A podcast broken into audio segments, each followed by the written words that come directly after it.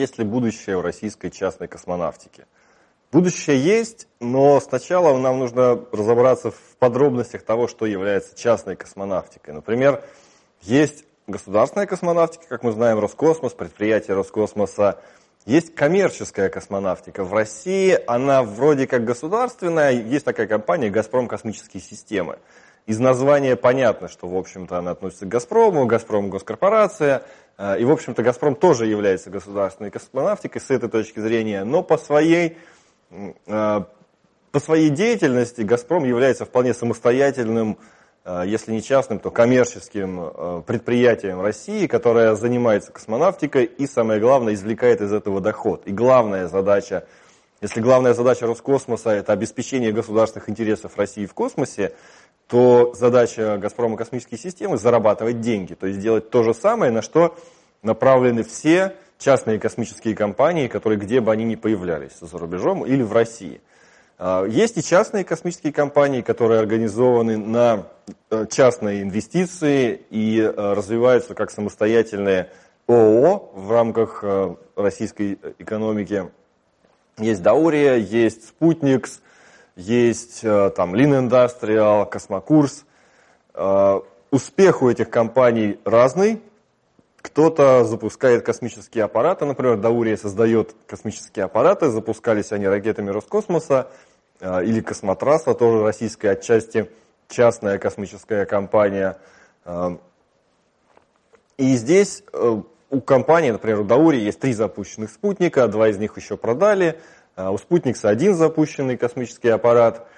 Ну и, в общем, пока успехи частной космонавтики на этом завершаются, все остальное пока на уровне разработок, и Космокурс готовится создать туристическую ракету – Lean Industrial, NSTR ракетные технологии. Эти компании собираются разрабатывать микроракеты, способные выводить груз там, 10, от 10 до 100 килограмм э, в космос на низкие околоземные орбиты. И здесь у них еще очень-очень долгий путь разработок. Есть компания «Галактика», которая, в общем, пока не особо понятно, чем занимается.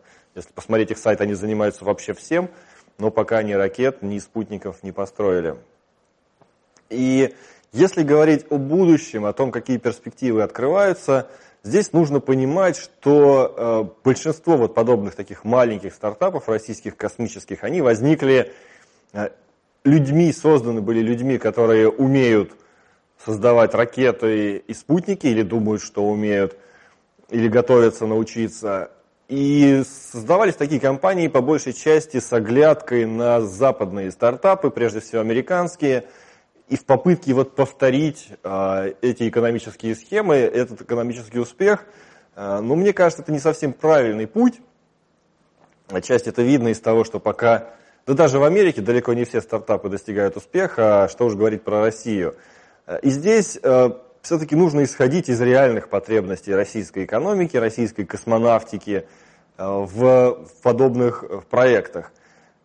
Если рассчитывать на внутренний рынок российский, то здесь основным заказчиком может выступать Роскосмос, но Роскосмосу нет никакого интереса выводить деньги, государственные деньги, выделяемые на космонавтику. Роскосмос заинтересован потратить их самостоятельно, не отдавая никому никакие госконтракты, не отдавая кому-нибудь работу, потому что возможности Роскосмоса, в принципе, позволяют закрыть все спектры космической деятельности, и никакие частники в государственных интересах, по крайней мере, России не нужны.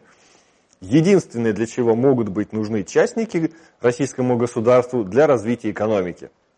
То есть здесь э, частные компании должны изначально ориентироваться на выход на международный рынок, э, ориентироваться в конкуренции, в своих предложениях, в услугах, которые, на которых планируется развивать эти компании. И здесь государственный заказ или какая-то помощь Роскосмосу может рассматриваться только в возможности, то, что называется, встать на крыло, развиться на достаточный уровень, чтобы можно было свои предложения выносить уже на мировой рынок. Потому что там все сложно, там конкуренция и тому подобное. И здесь э, Роскосмос, в принципе, понимает это. Сейчас, например, с участием Роскосмоса создается венчурный фонд, который предполагает как раз поддержку вот подобных начинающих стартапов – Некоторые э, частные компании, небольшие совсем, были э, поддержаны предприятием Роскосмоса в виде вхождения во владение, в части владения этого стартапа. Пока я знаю лишь один пример, компания «Азмерит».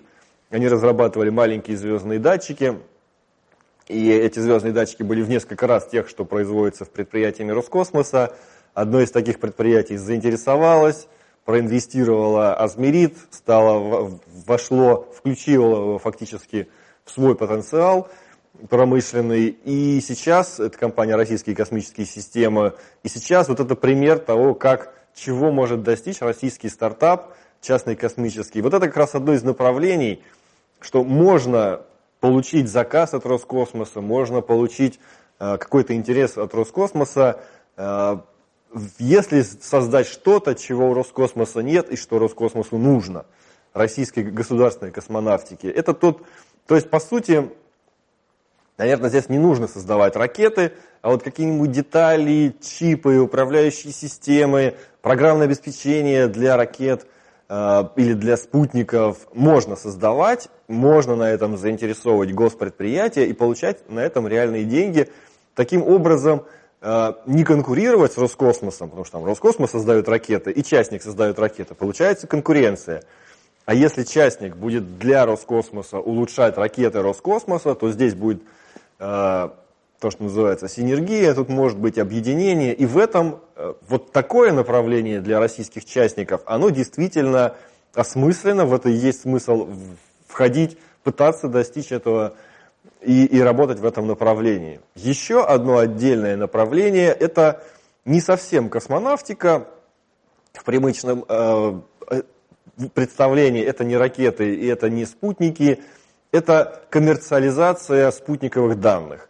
Это, например, спутник Роскосмоса летит, фотографирует Землю, а компания частная обрабатывает эти данные, продает эти снимки для других заказчиков, российских, иностранных, и зарабатывает на этом. Здесь тоже большой, э, большой спектр того, что можно придумывать. Это и э, связь, услуги связи предоставлять, это услуги обработки геоданных, навигационные услуги, и здесь тоже большой спектр применений. Есть российские компании, которые работают с этим довольно давно и успешно. Я знаю, например, э, компания, Scanex, они занимаются обработкой снимков. Но ну, по большей части они как раз занимались э, обработкой иностранных снимков с иностранных спутников, просто по лицензии приобретая их и распространяя их там, в том числе по России. Например, такой любопытный факт, э, все знают Яндекс карты, российский картографический сервис. Так вот, в Яндекс картах нет спутниковых снимков с российских спутников. Все это приобретено с иностранных космических аппаратов. А, отчасти потому, что а, до недавнего времени Роскосмос вообще не продавал снимки со своих спутников. Сейчас это начато делать, но качество все равно уступает по некоторым параметрам, и по-прежнему проще и легче и выгоднее закупать иностранные снимки для, в том числе, российских картографических сервисов, чем э, у российских.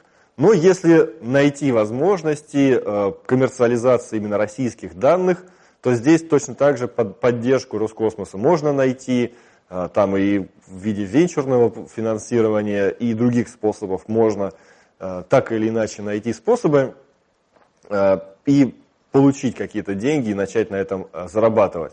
И еще один последний, вообще совсем практически не космический, но все-таки пример того, как на космосе можно зарабатывать. Это уже не частная космонавтика, но все равно а, близко к космосу. Нравится мне этот пример. Это космическое питание. Все знают про тюбики, про космонавтов, про то, что космонавты едят из тюбиков. Давно это уже не так.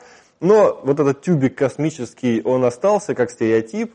И сейчас в России появилось несколько компаний, которые производят тюбики космического питания – они там называются Space Food или Космопит, различные проекты.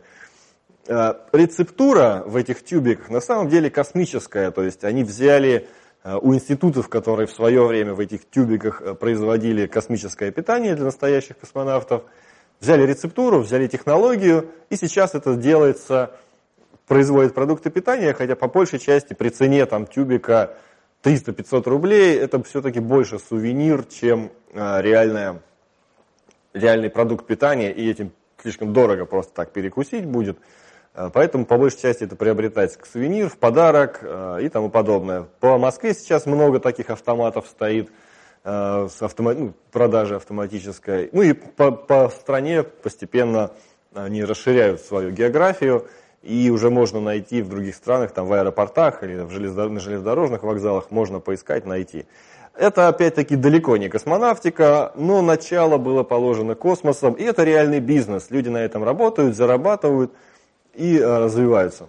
Как э, с точки зрения развивать, в том числе экономику страны, о чем мы и говорили в самом начале, что частник, он это прежде всего про деньги, только потом, каким образом он это зарабатывает на спутниках, ракетах или тюбиках, это уже вторично. Главная задача частника – зарабатывать деньги. Про это, к сожалению, многие наши частники, частные стартаперы, которые начинают проекты космические, забывают. Они хотят запускать спутники или ракеты, но слабо представляют себе, как, как они на этом заработают, как заработают их инвесторы.